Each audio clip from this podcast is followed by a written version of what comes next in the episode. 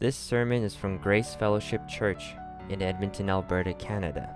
To access other sermons or to learn more about us, please visit our website at graceedmonton.ca.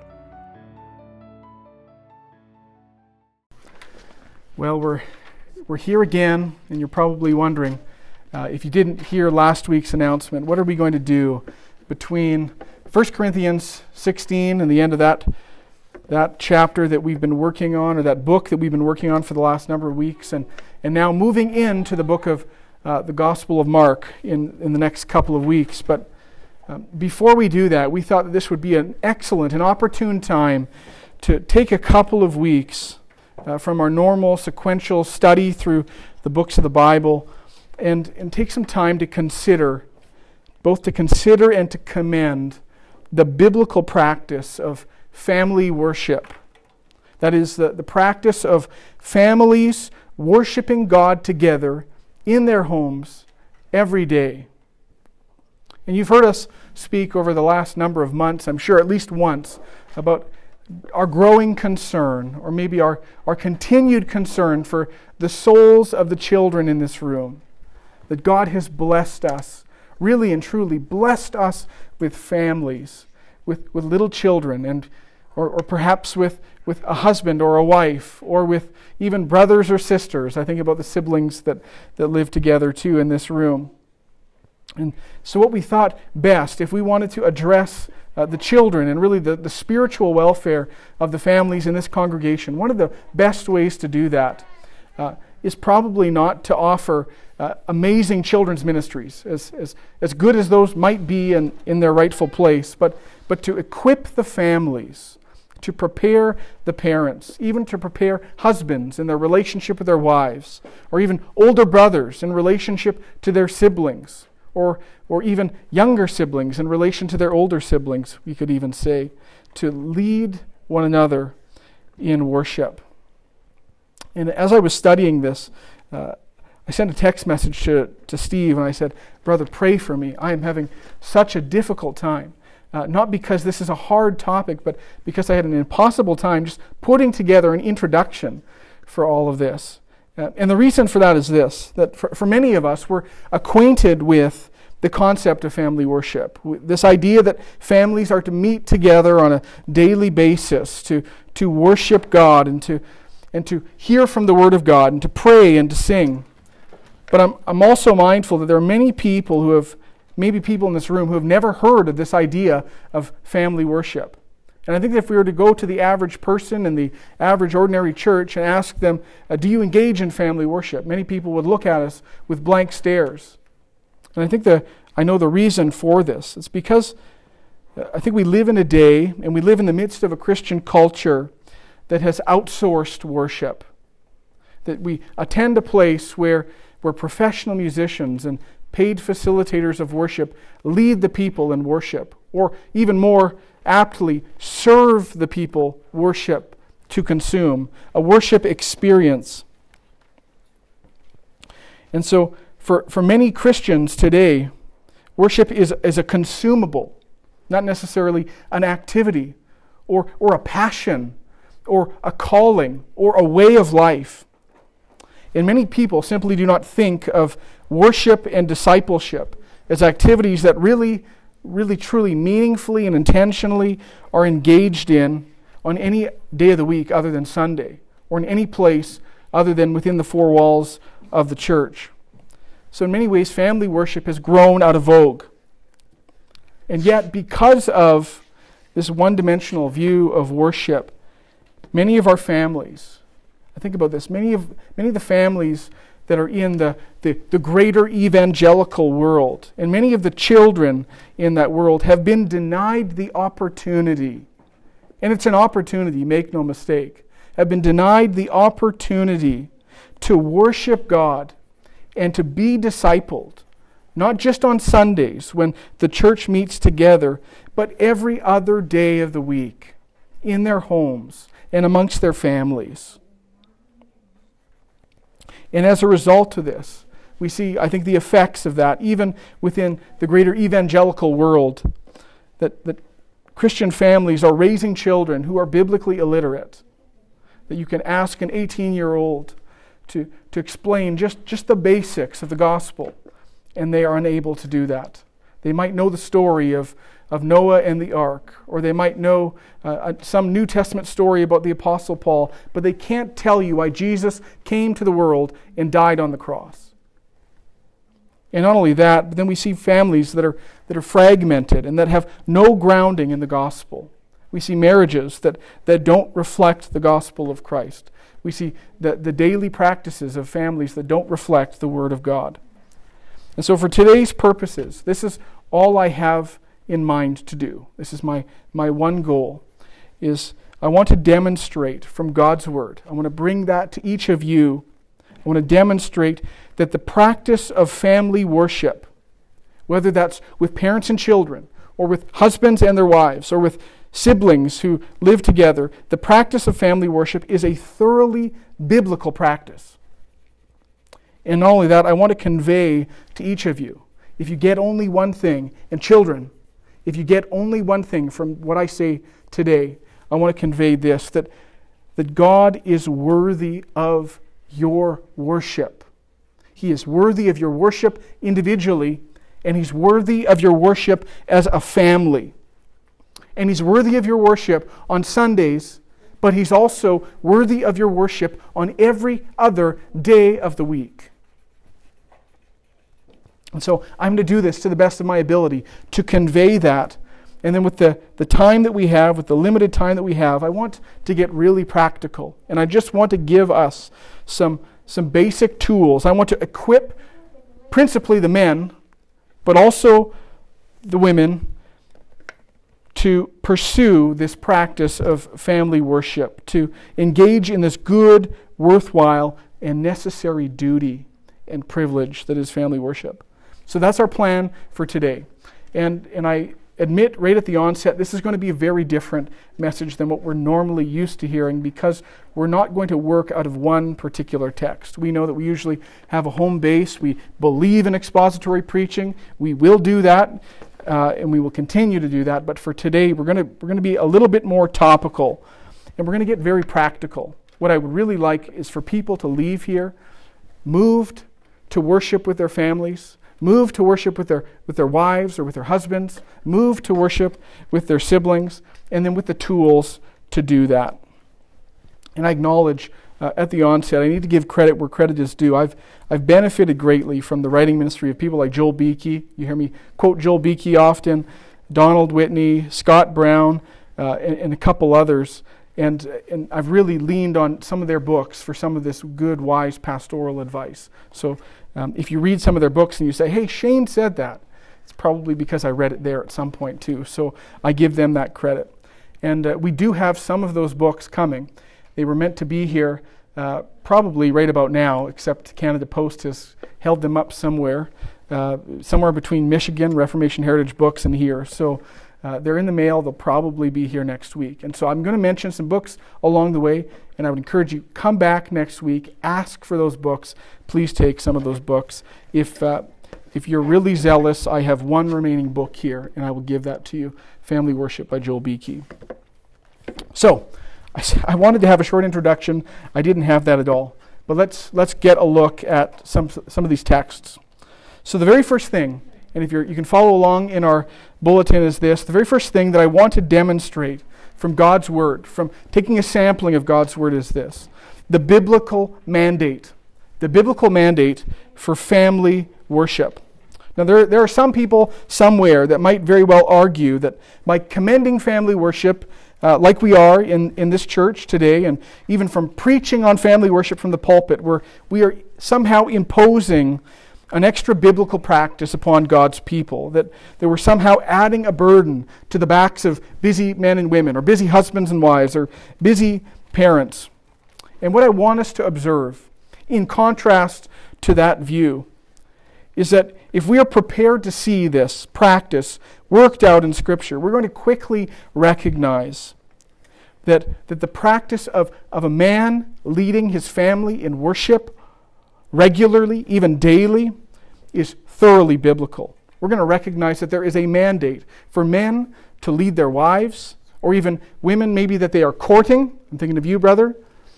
in the practice of family worship or at least worship of some kind. There is a mandate, a biblical mandate for family worship. And so, what we're going to do is we're going to survey some of the pages of Scripture to see that, that family worship is both modeled in Scripture and that it's commanded. And not just Old Testament, but Old Testament and New. And so, I'll have us open our Bibles to Genesis chapter 18. We are going to get to, Gen- or to Joshua chapter 24, but not just yet. Genesis chapter 18 and verse 17. In this account, the Lord appeared to Abraham by the oaks of Mamre.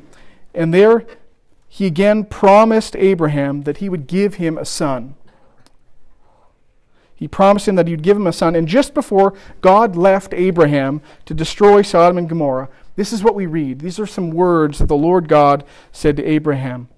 In Genesis 18 17, the Lord said, Shall I hide from Abraham what I am about to do? Seeing that Abraham shall surely become a great and mighty nation, and all the nations of the earth shall be blessed in him. For I have chosen him. Many people, or sorry, excuse me, for I have chosen him. That was a note to myself. Many people stop paying attention here. That, that God gave a promise to Abraham that he was going to give him a son. But it, it continues.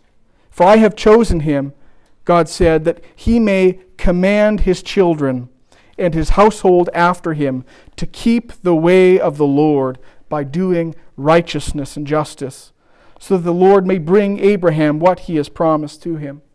So here God speaks to Abraham, and he says, I'm going to give you children. And, and as we've already recognized, children are a heritage from the Lord. They're a blessing. Psalm 127 calls them a reward. If you're holding a child in your arms, or if you have a child seated next to you or on your lap, that child is a heritage from the Lord. And the same promise was given to Abraham. But what does he say here? He says, I have chosen you. You're going to have this child. And what is the main, one of the, what, are one of the main functions? What is one of the main functions that you're going to carry out in the life of this child? That he, that Abraham may command his children and his household, his family after him, to keep the way of the Lord. Now keep in mind, men, women, that, that this was before there was a tabernacle. This was before there was a temple. This is before there were Jewish synagogues. And so the only way that Abraham could disciple his children and command his household after him was to lead them and to teach them at home. It was a family discipleship model. And here God expected that Abraham would, would not only have children, but that he would lead them in the ways of God. If we fast forward a little bit to the book of Deuteronomy, in Deuteronomy chapter 6 and verse 4, we read that famous command from God to the Israelites who are about to enter into that promised land. That book of Deuteronomy essentially is, is a sermon from Moses to the nation. And there in Deuteronomy chapter 6 and verse 4, speaking on behalf of God, Abraham says this He says, Hear, O Israel, the Lord, the Lord our God, the Lord is one. We know this, don't we? You shall love the Lord your God with all your heart, and with all of your soul, and with all of your mind. And these words that I command you today shall be on your heart. The people, the people were to remember God's word, they were to obey him. But that wasn't all. Moses continues. He says, You shall teach them diligently to your children, and shall talk of them when you sit in your house and when you walk by the way, and when you lie down, and when you rise. So here we see that the, the men of Israel, the people of Israel, they were going to bring their families into the promised land. You can, you can picture those, the, the children crossing the Jordan on dry ground. We don't, we don't read a whole lot about them, but they were there, and they were there with their families. And what God says is this He gives them the Ten Commandments. He gives them the great commandment love the Lord your God. Yes, absolutely. Listen to that. Do it. But then He says, and you shall teach it to your children. The very next step. It's to adopt it, it's to understand it, it's to obey it, and then it's to pass it along to your children. And notice He doesn't say this is a one time event. He doesn't say teach it to your children once, but He says you shall teach them diligently when you sit in your home, when you walk, when you lie down, and when you rise up. It's literally every day. perhaps even multiple times per day. God says, when you sit in your house, when you're with your family, when you're coming and going, when you wake up at breakfast, and before you go to bed, tell them the things of God. In the book of Job, if we fast forward even a bit more to Job chapter 1 and verse 1, this is interesting. Kids, does anyone know who was the most righteous man in Job's generation? Does anyone know the answer to that question? The, the most righteous man, the most holy man in, in the whole world at that time. Job chapter 1 and verse 1 says that it was Job. So, Job 1 1, there was a man in the land of Uz whose name was Job, and that man was blameless and upright, one who feared God and turned away from evil. And who among us wouldn't want to be described in this kind of language? What a description. A man who was blameless and upright, who feared God and turned away from evil. But what I find fascinating when we look at, at who Job was and, and the description that we get of him is that in verse 2, we, we hear a little bit about his children. In verse 3, we hear about his possessions, his livestock. And then we get a qualifier. What, what made Job so righteous? What made Job holy and upright and a God fearing man? Job 1, verse 4 says, Job's sons used to go and hold a feast in the house of each on his day. Maybe that was a birthday. Maybe that was some kind of festival. And they would send and invite their three sisters to eat and drink with them. And when the days of the feast had run their course, Job would send and consecrate them and he would rise early in the morning and offer burnt offerings according to the number of them all. For Job said, It may be that my children have sinned and cursed God in their hearts. Thus Job did. Once? Thus Job did continually. And so here we have one of the most upright characteristics of Joel, this, this righteous and this blameless man, is this that, that he acted as a kind of under shepherd and even some commentators would say as a priest of his family. He was attuned to the activities of his family. He knew when his children were coming and going. He knew when they were having their gatherings. He prayed for them. But not only did he pray for them, but he prayed over them. He consecrated them. He prayed with them. He made confession, atonement for their sins by sacrifice. And he did this continually. And what we see I'm just giving us a sampling, but what we would see if we went through the entire Old Testament is that we see family worship either fully commended, commanded, or we see it modeled by righteous men or even some righteous women. And so we read in, in passages like Psalm 78. Uh, we didn't plan this, brother. You picked that verse, but Psalm 78, verses 2, 2 to 4. Asaph, who was one of the leaders of the music, um, who was appointed by King David, he writes there, I will open my mouth in a parable. I will utter dark sayings from old, things that we have heard and known that our fathers have told us. We will not hide them from our children, but tell to the coming generations the glorious deeds of the Lord and his might and the wonders that he has done. This was characteristic of godly men and women in the Old Testament. They did not hide the Word of God or their songs of praise to God for His glorious deeds from their children. To hide that would, would, to be sin, would be to sin against both the children and God. But it doesn't just stop there. And I'm going to move this a little bit quicker, but it doesn't just stop in the Old Testament. We see this in the New Testament as well that family worship is, is both commended and commanded in that text. In 2 Timothy 1 5, we read this. Paul's writing to Timothy, and he says, I'm reminded of your sincere faith, a faith that first dwelt in your grandmother Lois and your mother Eunice, and now, I'm sure, dwells in you. What we see here is that Timothy's faith was multi generational. So, this passage implies that Timothy was a believer in Christ because this faith that he had was first his grandmother's, and then it was passed down to his mother's, and then it was passed down to him. It went from one generation to another. And if we were to move a little, we're not going to go there, but if we were to look at 2 Timothy 3, we'd see that Timothy became wise for salvation not because of some, some outward influence, likely, but because someone was reading the Bible to him from childhood, that he was acquainted with the scriptures from childhood. And that was probably either his mom or his grandmother. And, the, and that's because that's what righteous people do in the Bible, is, is they take the truth about God and they pass it along to their children. And if that doesn't convince you, if you say every example you've brought up so far is Old Testament, that's Old Covenant. And if you say, well, that's one example from the life of Timothy, Ephesians 6 4, Paul says, Fathers, do not provoke your children to anger. Don't exasperate them. We would agree with that.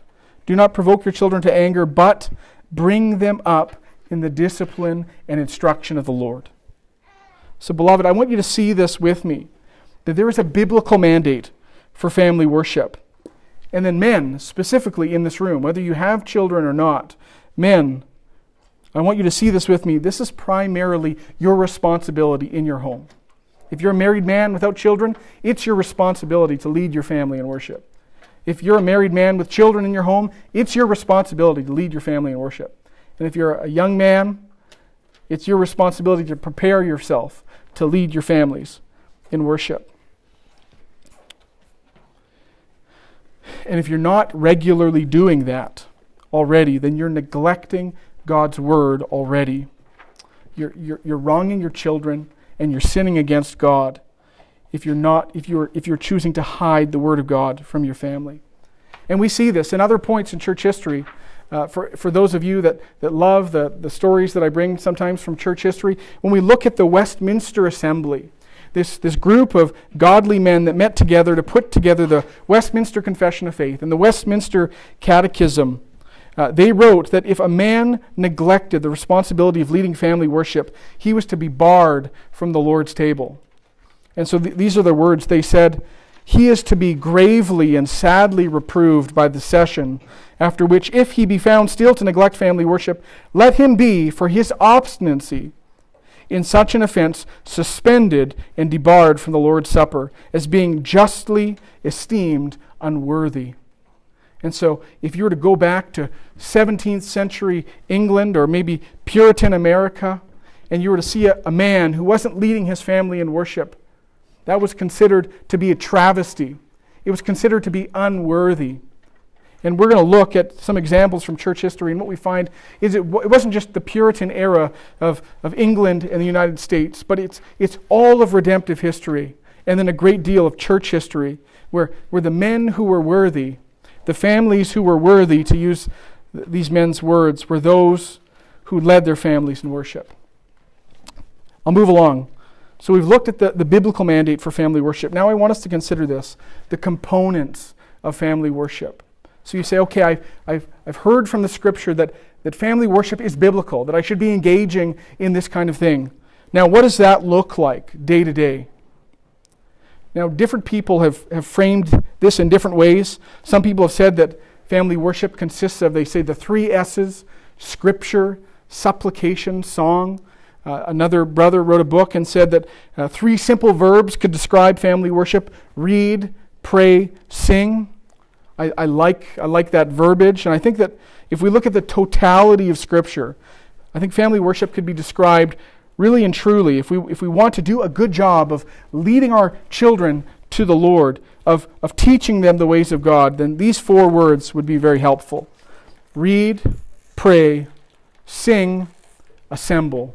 Four verbs, they're in your handout. Read, pray, sing, and assemble. And what we'll do is we'll look at what this, what this looks like functionally.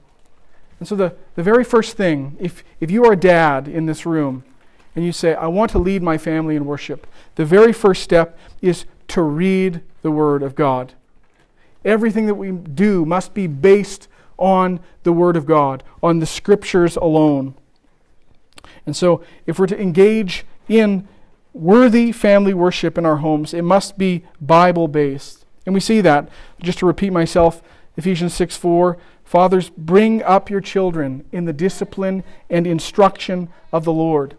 To quote from that, that passage in 2 Timothy 3 in regards to Timothy's conversion, Paul writes there, But as for you, continue in what you have learned and firmly believed, knowing from whom you learned it, and how from childhood you have been acquainted with the sacred writings.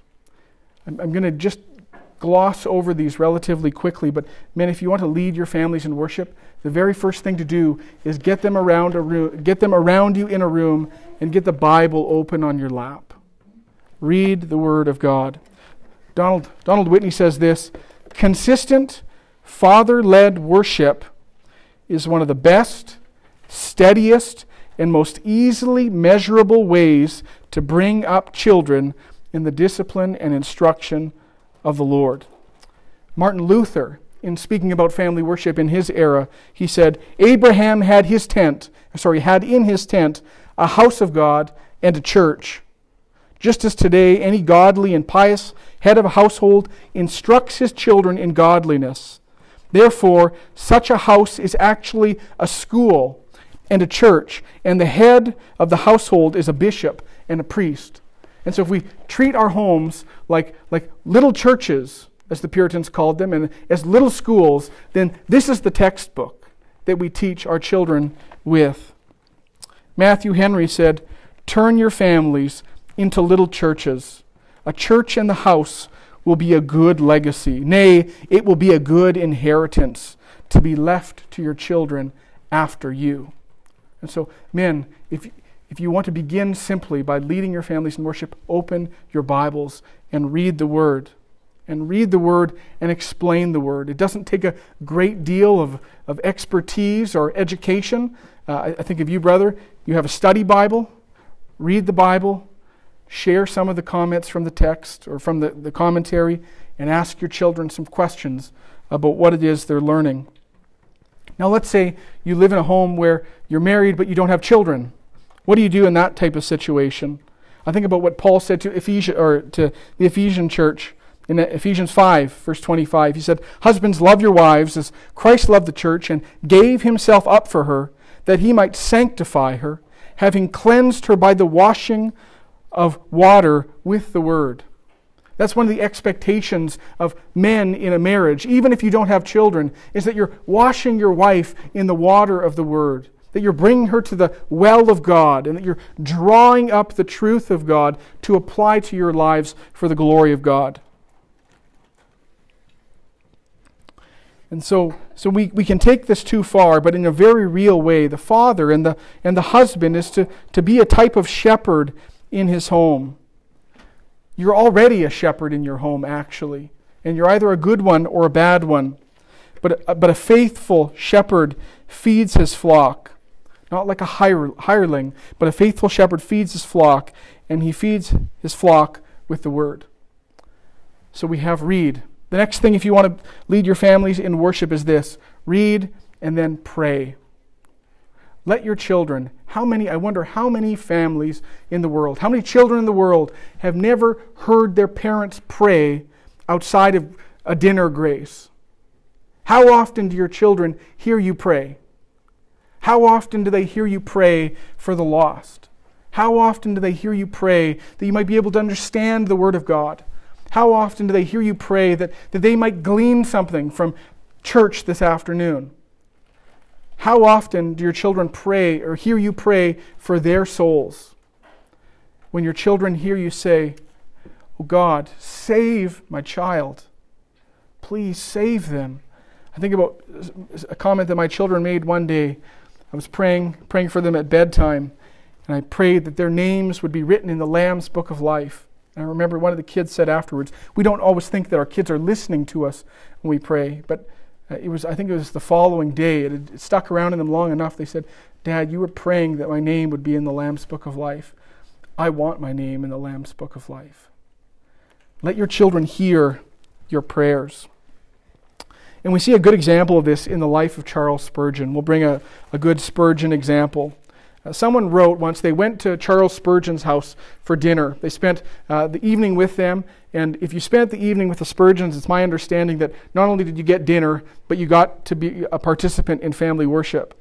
And uh, this one guest that went at their home, he wrote this. He said, One of the most helpful hours of my visit to Westwood, that's the Spurgeon's, Spurgeon's residence, was the hour of family worship. At six o'clock, all the household gathered into the study for worship. Usually, Mr. Spurgeon would himself lead the, vote, the devotions. The portion read was invariably accompanied by exposition. How amazingly helpful those homely and gracious comments from Mr. Spurgeon were. Then, speaking of prayer, he says, Then, how full of tender pleading and serene confidence of God, in, in God, of world embracing sympathy were his prayers. His public prayers were an inspiration and a benediction, but his prayers with the family were to be more wonderful still. Mr. Spurgeon, when bowed down before God in family prayer, appeared a grander man, a more grander man, even than when holding thousands spellbound with his oratory. He led his family in prayer. I know you guys have heard this story before, but it's a good story, so bear with me because uh, some stories are worth hearing twice. But when I think about how we need to lead our families in prayer, men, how, men, how we need to lead our wives in prayer, young men, how you need to prepare to lead your households in prayer, I think of John Paton. You've heard me talk about John Paton. He was a missionary to the New Hebrides Islands. And one of the most remarkable things about John Paton's story, uh, besides all, all of his missionary exploits, was just the story of the influence of his, of his father in his life when he was a young boy. Uh, John Paton's father grew up in a home, it was my understanding, where his dad did not lead family worship. And so, even as a young man, maybe Harson's age, his dad didn't lead worship, and so what he did was he took it upon himself to lead family worship for his siblings. And then when he had children, eventually, he was faithful in leading them in family worship. And one of the biographers for John Paton wrote this. He said, uh, None of us can remember, I think this is a quote from John Paton himself, none of us can remember that any day ever passed unhall- unhallowed thus, no hurry for market, no rush to business, no arrival of friends or guests, no trouble or sorrow, nor jo- no joy or excitement ever prevented, at least are kneeling around the family altar while the high priest led our family or led our prayers to God and offered himself and his children there. And then speaking later about, about his father's prayer life, John Paton says, uh, How much my father's prayers at that time impressed me, I can never explain, nor could any stranger understand. When on his knees, and picture this the family, all of us kneeling around him in worship. He poured out his whole soul with tears for the conversion of the heathen world to the service of Jesus. And for every personal and domestic need, we all felt as if in the presence of the living Savior and learned to know and to love Christ as our divine friend.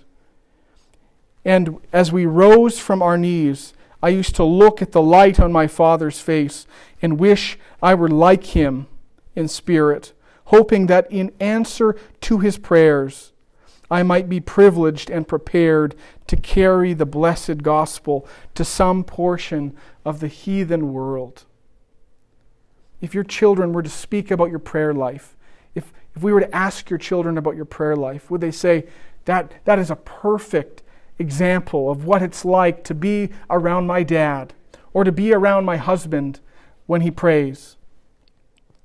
And you guys probably know that this, this other part of the story that little did that family know as they met in their house for worship, and his dad on his knees pleaded for the lost. There was a woman in the village who was leading an immoral life. She felt that, that she was uh, destined to go to hell, and she was tempted often to commit suicide. And on the dark winter nights, she would creep close to the window of the Paton residence. And underneath the, the ledge of that window, she would listen to that man's prayers.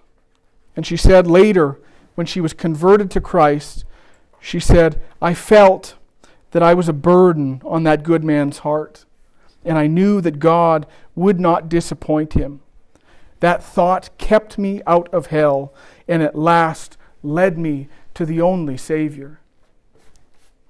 Does that describe your prayer life?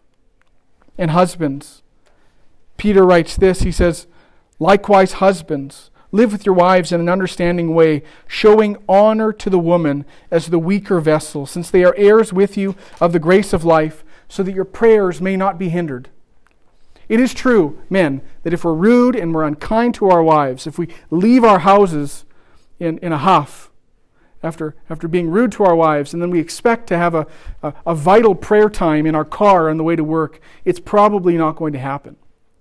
But, but even more true, what Peter has in mind here is that if you're living with your wife in a harsh way, if, if you're not living in an understanding way, it's going to hinder your prayer time together. What kind of wife is going to want to pray with you when you mistreat her? And so, so what he has in mind is not only should men lead their families, their children, and teach them how to pray, but men should lead their wives. And I think of a story of uh, Martyn Lloyd-Jones, his wife Bethan Lloyd-Jones. When Martyn had passed away, someone had asked her the question, What is the thing that you miss most about Martyn?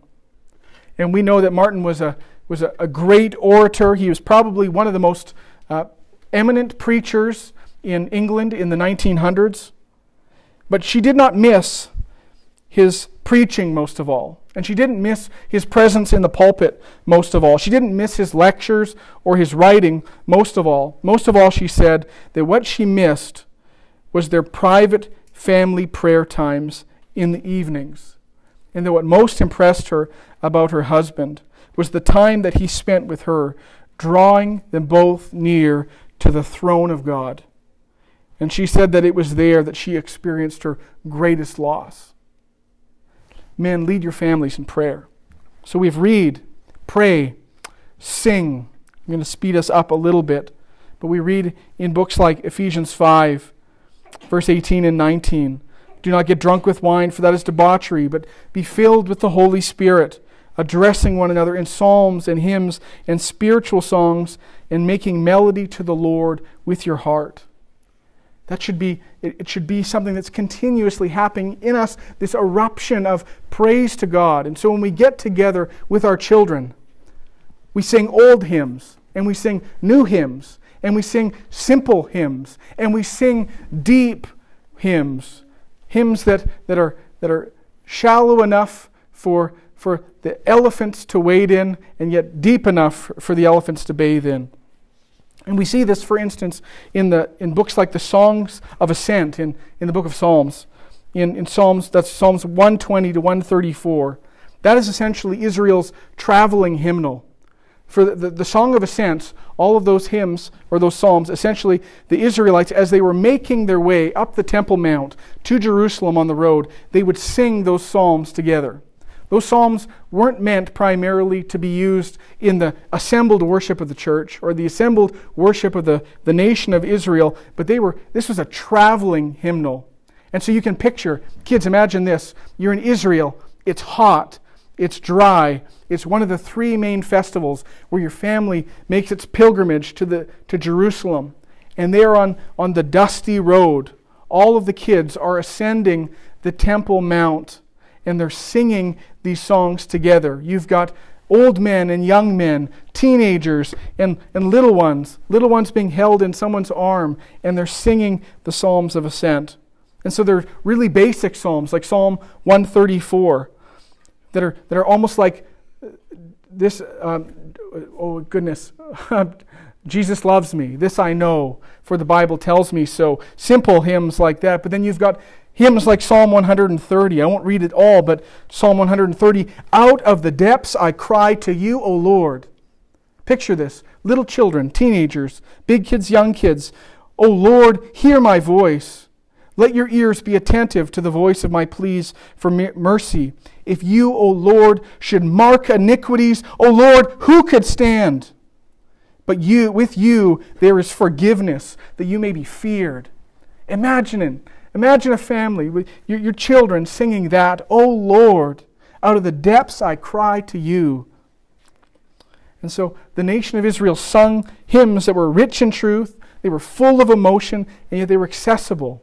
And so Dads, lead your families in song, even if you don't have a good voice. And what you'll find is that your children will develop favorite hymns and they'll sing them for you. And there's probably fewer things in all the world that are more precious than hearing your children's little voices singing the deep, rich truths of God. And can it be that I should gain an interest in my Savior's blood? Died he for me who caused him pain? Oh, from, to me who him to death pursued. Now, some people might say, but yes, but music, that's a, that's a, a new invention. And so uh, that can't be biblical because when we think of worship, oftentimes we only think of music. But, but it's thoroughly biblical. Not only do we find it in Scripture, but, but we find it even in the annals of church history. Tertullian, a second century theologian, he wrote this about family worship in the generations immediately following the completion of the Bible, like right after the Bible was done. This is what the church was doing. He says, speaking about families, they pray together. This is second century. They pray together. They worship together. They fast together, instructing one another, encouraging one another, strengthening one another. Psalms and hymns they sing together, striving to see which one of them will chant more beautifully the praises of their Lord. Hearing and seeing this, Christ rejoices. So, families, read, pray, sing, and then lastly and quickly, I'll mention this one assemble. Not only do we get the benefit, not only do we get the privilege and the duty men specifically, but families, of, of leading our families in worship. But we get the benefit and the privilege of leading our families into the assembly of the people of God. And so I, am mindful of, uh, of what one brother said, Scott Brown. He wrote a book called uh, The Family at Church. And he said that children have the responsibility when they take their kids to church to be tour guides of everlasting joy that the church is a place where, where the children love to be, and that the Lord's Day is the best day of the week for them. Robert Murray M'Cheyne said, It is a type of heaven when a believer, speaking about the Lord's Day, Sundays, when the believer lays aside his pen or his loom, brushes aside his worldly cares, leaving them behind, with, uh, leaving them behind him, excuse me, with his weekday clothes, and comes up to the house of God. It is like the morning of the resurrection, the day when we shall come out of the great tribulation into the presence of God and the Lamb, when the believer sits under the preached word and hears the voice of the shepherd leading and feeding his soul. And so, families, we want our children to love the church. And so that means preparing them for that as I said already, make Sunday the best day of the week. Do what you need to do to make Sunday great again. excuse, the, excuse that, a little bit spontaneous. But, but what, we, what we need to do is this, is make a nice breakfast. Like, like in the Song of Ascents, warm our children's hearts, warm our own hearts to sing the praises of God, to hear the preached word in, in your car ride on the way to church. Pray and ask for God's help to pay attention during the church service. Ask for God's help to be attentive to the words as you sing them. Uh, as we've said before, pray for the man who bears the responsibility of preaching the word. And I love that old Dutch saying, Pray me empty, and I will preach you empty. Pray me full, and I will preach you full. Pray for the church service. Prepare your children to sit quietly, to know what the expectations are. When they're together in church, plan for their success and for their discipleship. And so, uh, give them we give them a sheet of paper, give them a pen, get their Bible open in front of them if they're old enough to do that. Get them to take notes. Help them to. I heard one brother say that if if your children are young and they can't write anything, then just say every time you hear the word Jesus, just give a little nick on the paper. Just follow along. And then I, I love what Steve shared with me a, a while back that uh, when he's with one of his nephews driving home, just taking, I think it's seven minutes. We have seven minutes. What did you learn today in the sermon? What did you learn today? And asking some questions teach our children to, to hear the Word of God, to sing the Word of God, and to apply the Word of God. And one commentator writes about Ephesians 6 1, he says that were Paul to be present with us today, he would be shocked at the spectacle of children attending Sunday school and not participating in the regular worship service. Here he has a word specifically to children. And what he means is that in Ephesians 6:1, as the church met, Paul addresses the children. He says, Children, obey your parents in the Lord. The expectation is that the kids were in the service, hearing that and responding to that. So, church, or sorry, family worship is mandated biblically. It consists of read, pray, sing, and assemble. And then lastly, some practical considerations. So let's say you've been sitting in this service and you're thinking, I have I've never heard this in my life, or I've heard this before, but I don't know what to do or where to start. And I'm mindful of a I think it's a Chinese proverb. It's an extra biblical proverb of some kind. But the question goes like this When is the best time to plant a tree? The answer 20 years ago. But when is the second best time to plant a tree? And the answer is that is today. And so if, if you're hearing this and you're saying, Yes, I, I need to be praying with my wife, I need to be reading the scriptures with my wife, I need to be leading my family in worship, then, then my exhortation to you is to start today. Don't start tomorrow. Go home tonight. Sit down. My kids love family meetings. When things aren't going well, they say, Dad, it's time for a family meeting. Call the family meeting and say, Kids, you heard what we heard in church today. I have not been doing that. But by God's grace, I intend to begin now. And then with your family, read, pray, and sing. Read the word, pray the word, sing the word. Don't expect perfection, but, but aim for consistency. And then be like Jonathan Edwards when his family, you think of all the people through church history that engaged in family worship. You go, if, if I'm one of the few people that's doing that, I'm among the greats. But, but Jonathan Edwards, when he would do family worship, he would expound the text differently to the different children. And so he would reach them at their age level. And so, uh, Will, if you're talking to Millie, don't say to her, Now, Millie, please tell me what is transubstantiation and why is that incorrect? or, or, or penal substitutionary atonement. But get down to their level. And we can, we can start to describe who is Jesus? What did he do? Why did he do it? Find, find a book or a guide. We should have had some here today. We, we have some family worship guides on order, but they'll be here next week. But, but go through the book of, of Ruth this week while you wait for that to come. Or, or our family, we're, we're reading through the Proverbs. And we do two Proverbs a day usually, maybe four. And the kids take turns reading it, and we discuss it. And, and, and even on Friday, Noah said to me, he said, Dad, this, I used to think this was boring, but this is actually really good. And it is. So start today. Stay consistent. If, if you're a married man or a married woman, men, lead your wives. Read, pray, sing. If, if, if you're siblings that live together, I don't know how often you guys do family worship together, but make that your aim. Come together for five minutes at a mealtime. Read, pray, and sing. Man, as soon as you entertain any kind of courting relationship with a young woman, set the tone early. As for me and my house, we will serve the Lord. And so this is what it's going to look like. You're going to scare away all the ladies that you don't want to be with. And all the ladies that love that, th- those are the ones you want. Mm-hmm. And, and for the women, for the young ladies that aren't married here, don't entertain a man who isn't prepared to love you by leading your family in worship.